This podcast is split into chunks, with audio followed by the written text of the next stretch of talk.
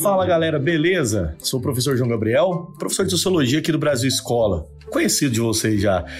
O tema que nos reserva hoje é o tema sobre mobilidade social no capitalismo. Né? De modo mais amplo, vamos tentar discutir algumas teorias sobre mobilidade social, como que isso funciona, apresentar alguns passos específicos aqui, né, de como que as teorias explicam. Primeiro, vamos tentar situar o que é estratificação social, né, para a gente entender as noções de desigualdade no primeiro momento. Depois a gente vai tentar fazer uma categorização de modo amplo é, entre desigualdade e diferença social. Vamos tentar pensar um pouquinho dos critérios que a gente utiliza né, para estratificar uma população e tal.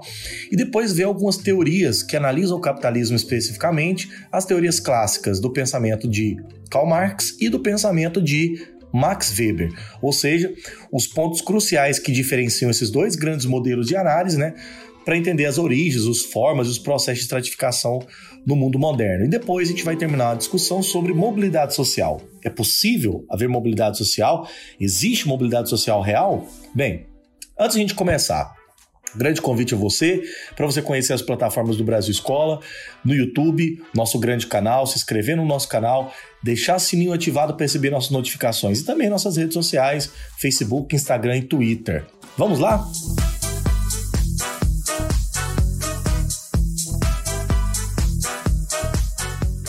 Bom, pessoal, é, de modo amplo, sim, podemos considerar que entre os objetivos mais básicos, pelo menos em nível teórico, né, do que aparentemente é externo, que as sociedades industriais modernas elas se comprometem, ou pelo menos se propõem, num plano de liberdade, de bem-estar, né, é, situar a noção de igualdade de oportunidade. E esse é um fim, é uma espécie de objetivo visado pelas sociedades por regimes políticos, né, que detêm, a, por exemplo, a democracia. Esses países né, que assumem esses formas de regime político, de fato, por serem sociedades bastante industrializadas, né, busca a existência de oportunidades iguais para todos, né? A ponto de pensar a possibilidade da, da chamada é, ascensão econômica como uma ideia de ascensão social. É interessante lembrar que essa forma, pelo menos em nível teórico, é o que se aparenta nas grandes democracias ocidentais, ou seja, é uma estrutura de busca de igualdade de oportunidades dentro do capitalismo.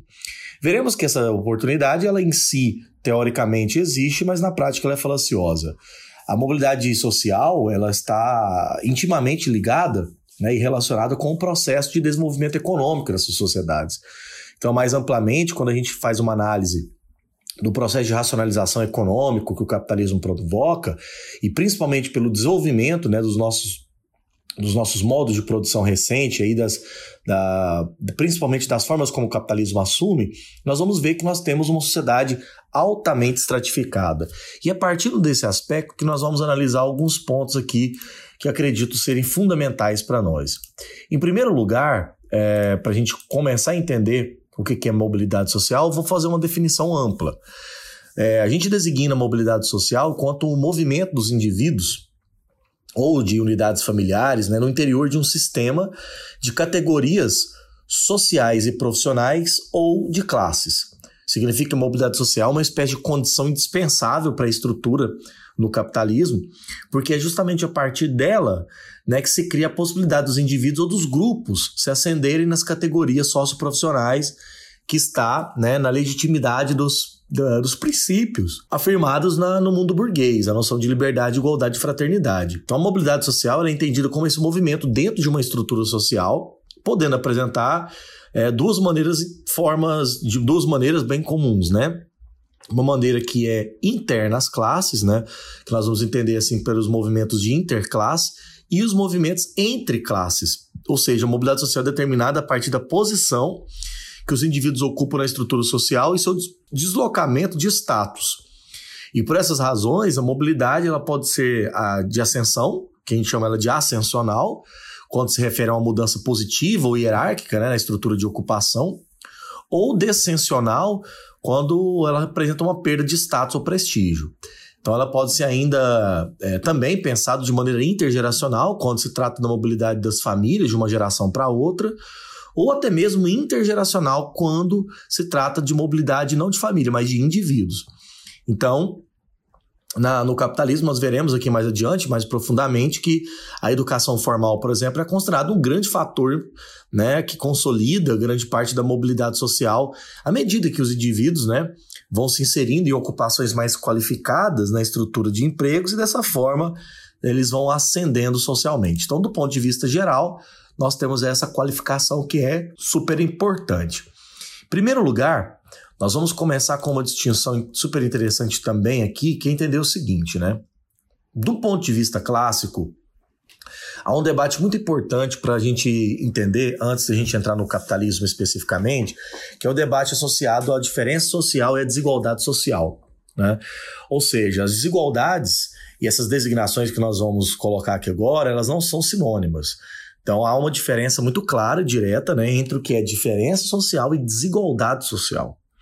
Né? Então, nós vamos pensar a respeito do seguinte: em primeiro lugar, é, Norberto Bobbio, um cientista político italiano, sugere uma reflexão sobre essas desigualdades consideradas naturais e as desigualdades consideradas sociais. Conforme ele coloca, duas pessoas podem ser diferentes por terem características físicas, é, biológicas, psíquicas.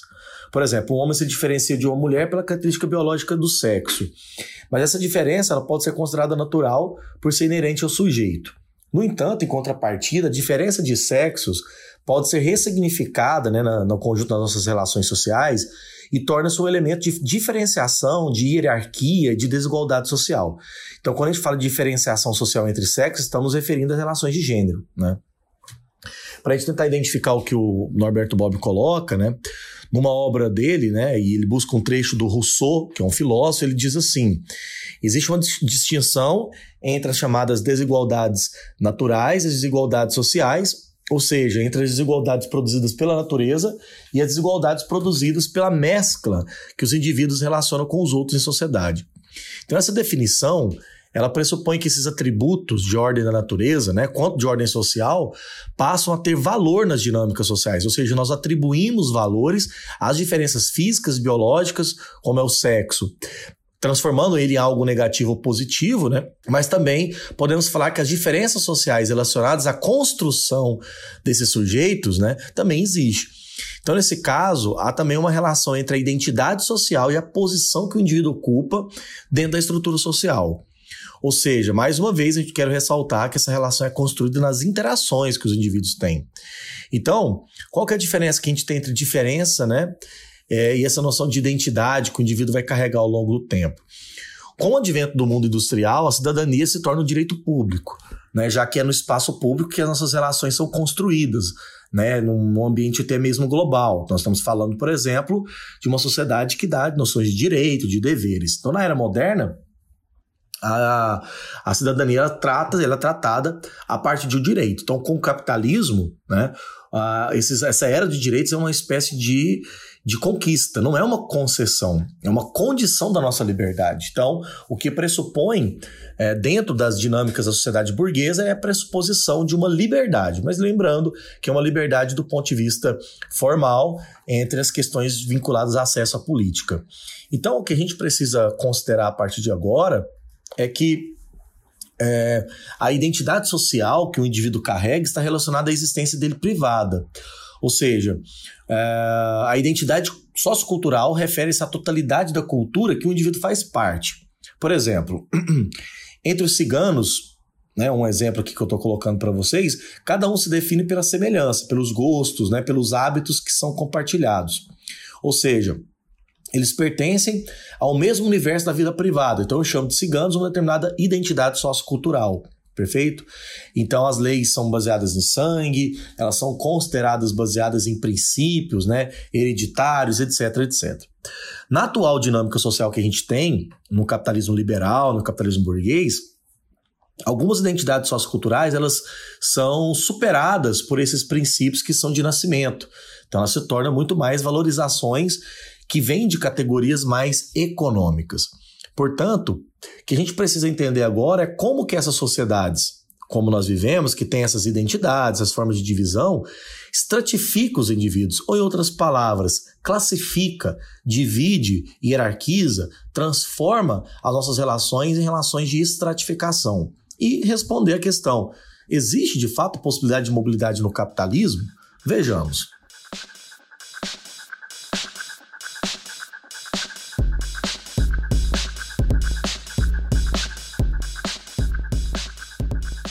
Medida em que as sociedades humanas vão se desenvolvendo, é, isso de maneira secular, de maneira até milenar, elas tendem a se complexificar. E a complexidade de cada sociedade pode ser identificada pela sua diferenciação interna, ou seja, no modo como a gente pode afirmar que as sociedades complexas são internamente muito diferenciadas. Isso, inclusive, foi uma perspectiva que Durkheim analisou né, numa clássica obra, fruto da sua tese de doutorado, chamada Divisão do Trabalho Social. Quando essas diferenças elas são usadas como fundamento para a distribuição desigual de recursos e, claro, de poder, né, fundando relações de dominação e tal, nós temos com a produção da desigualdade social.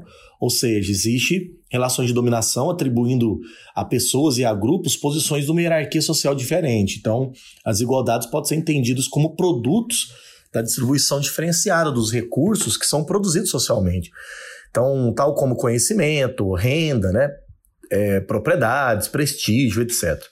E um dos mecanismos utilizados pelos cientistas sociais para entender essas desigualdades são as teorias e esquemas de estratificação. Então, embora seja muito possível construir uma extensa né, ordem dos graus que os indivíduos têm acesso têm controle, como renda, prestígio, abordagem e tal, a sociologia vai analisar a distribuição como uma manifestação coletiva ocorre, ou seja, por meio do estabelecimento de um conjunto de estratos sociais, né, representações de classes específicas. O sociólogo britânico Anthony Giddens escreve de maneira bem simples que estratificação social é definida como as desigualdades estruturadas entre diferentes agrupamentos de pessoas. Ou seja, que a gente pode dizer que a estratificação é um recurso heurístico, né? Ou seja, um recurso que o cientista social analisa, utiliza para auxiliar no estudo das diferenças das desigualdades entre as pessoas. Então a gente precisa entender que a estratificação social ela serve para especificar a forma e os contornos que diversos grupos sociais, né, se utilizam ao longo do tempo e como que esses indivíduos se alocam dentro de uma determinada sociedade. Um dos indicadores mais famosos que se tem para medir esse grau de desigualdade entre as pessoas e para entender o que é mobilidade é o índice de Gini. O índice de Gini foi criado pelo matemático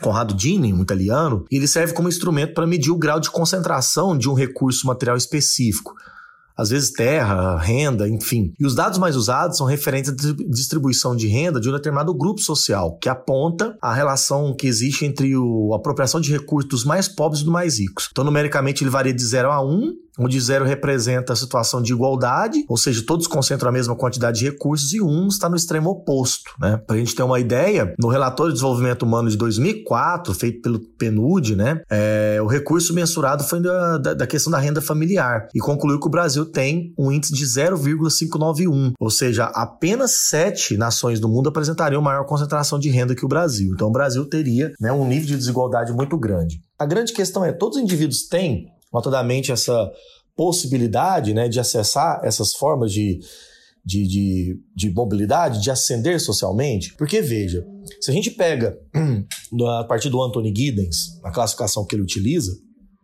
dá para ver que a gente tem quatro tipos de sistema de, de estratificação. A escravidão, que tem a vantagem superada pela força de trabalho, o extrato superior são os senhores de escravos, o extrato inferior os próprios escravos, e a forma de mobilidade na escravidão é apenas pela apropriação forçada ou pela guerra. Por exemplo, um escravo ele tem que fugir para se tornar livre, ou atividade de apropriação forçada, que é tentar comprar sua liberdade. Na casta, que é o segundo tipo de estratificação, você tem uma noção de pureza étnica, né?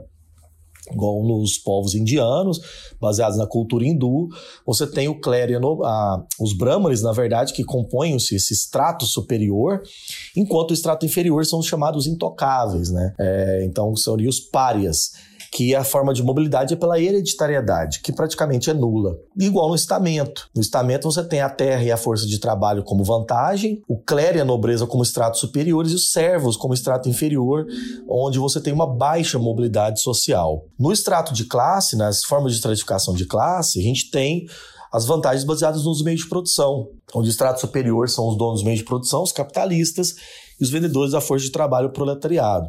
Mas é claro que no capitalismo contemporâneo a gente tem aí, abaixo da condição de proletário, lumpen proletariado, um precariado, né? uma classe precarizada. Então a gente precisa agora entender um ponto interessante, que a forma mais antiga que se tem é a escravidão e a mais recente que se desenvolveu é o capitalismo. Como que se dá no capitalismo? Na sociedade de classes, a estratificação corresponde a um grande sistema moderno que emergiu com a, com a formação e expansão do capitalismo. E a gente pode definir classe social, a partir daquilo que Marx entendeu, né, como um amplo grupo de pessoas que se ocupam uma mesma posição dentro das relações sociais de produção. Então corresponde a uma certa posição em relação ao mercado, ao acesso né, aos bens, ao capital que o indivíduo tem por exemplo, de comprador ou até de vendedor de força de trabalho. Então, o fato de ser ou não proprietário do meio de produção ser dono da terra, da fábrica, das máquinas, equipamentos e tal. E o volume dessa posse determina a posição de classe do indivíduo, sua fonte de renda, seu estilo de vida, até mesmo seus valores, né? E é claro que no pensamento do capitalismo exige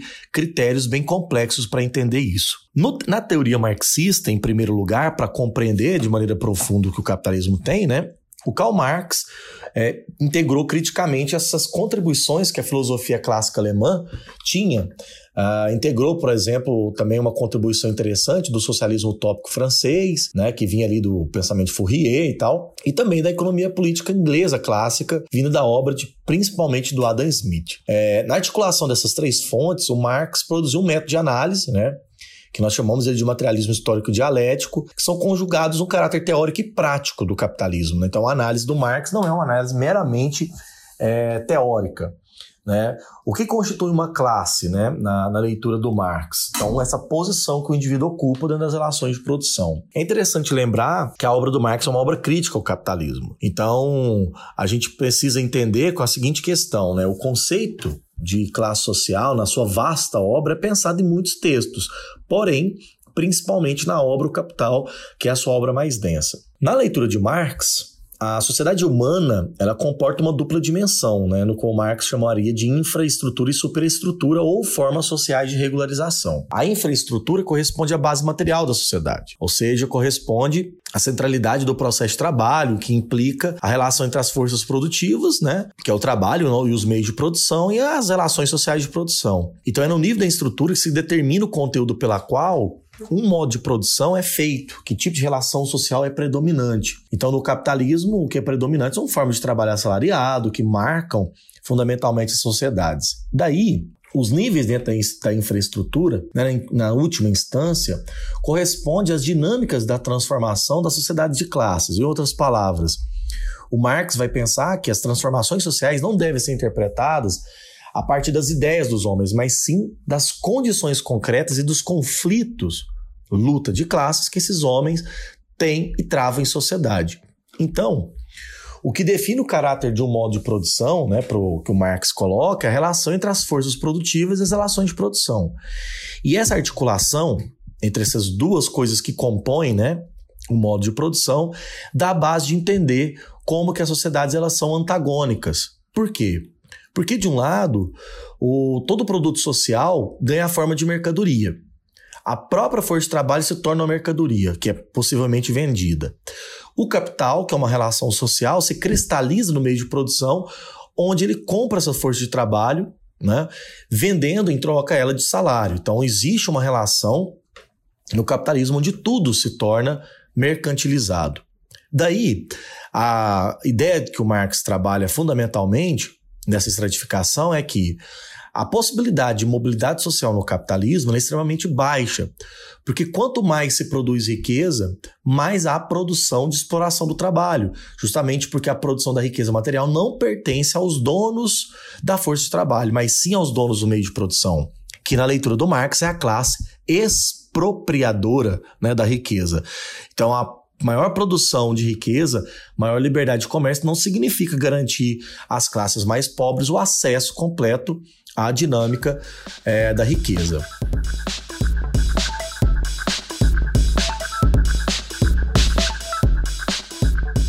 Numa outra forma, Max Weber, né, que partiu de um diálogo com até a teoria marxista, modificou essa análise. Uh, o que é de comum é assim que, como o Marx, o Weber também considerava que a sociedade se caracterizava por conflitos na distribuição de recursos e poder. Não era uma visão de harmonia social. Mas o Weber defendia que essa polarização ia além das relações econômicas. E ele tentou buscar apresentar uma abordagem multidimensional do capitalismo, argumentando que a estratificação social não era centrada apenas na questão econômica, mas que envolve outros aspectos, que é a noção de status e de poder. E aí, segundo Weber, a sociedade está estratificada de uma maneira muito mais ampla e suas bases são a economia, então uma estratificação econômica, onde status, né, que está muito mais para visibilidade, e poder, que é vinculado ao poder político. Então, o fundamento dessa proposta né, é produzir as dinâmicas simbólicas que os seres humanos têm influência. Daí, a forma como o Weber entende esse sistema de divisão é separado em três tipos, né? O que o Weber vai compreender fundamentalmente como, ó, primeiro lugar, quando uma ação se desenvolve no âmbito do mercado, então os indivíduos são móveis a partir do mercado, o objetivo é o poder econômico. Portanto, a ordem econômica é o que define as classes sociais. Né? Em segundo lugar, o que define o estamento são originadas pelo sistema das honrarias. Então, com efeito, a situação estamental do indivíduo é determinada pelo status que ele possui. E de maneira diferente, né, a, o que Weber coloca, que são os partidos, que a existência se dá pelo poder. É, partidos são organizações de comunidades socializadas, ou seja, que tem uma ordem racional, né, tem um conjunto de recrutamento de ideias. Então tem várias maneiras como os indivíduos possam né, se, se, se solidificar e se diferenciar. O que é importante lembrar é que tanto para o Weber quanto para o Marx, a ascensão no capitalismo é possível, da mesma forma que o descenso. No entanto, são formas possíveis, porém não são formas simples ou fáceis de ser conquistadas. Até porque a dinâmica no capitalismo é uma dinâmica muito mais ampla do que a gente imagina. Né? A desigualdade do, de acesso, né, de distribuição de bens, de mobilidade social desses indivíduos, ela é extremamente complexa. Daí que nós podemos chegar aqui à conclusão é de que essa mobilidade pela qual o indivíduo passa né, no capitalismo não é uma mobilidade simples. Ela pode ser pensada uma mobilidade horizontal, que é o né, uma horizontal, que seria apenas um, um deslocamento dentro do mesmo nível social. Então, o indivíduo é assalariado, mas ele teve um aumento de salário. Mas pode ser também pensado por uma mobilidade vertical, que é subida ou descida do indivíduo de uma classe para outra. O que no capitalismo é muito claro é que a mobilidade social, ela em síntese, ela pode ser pensada muito mais comum se ela for uma mobilidade social vertical de descenso, ou seja, para baixo de uma classe social para outra. Beleza?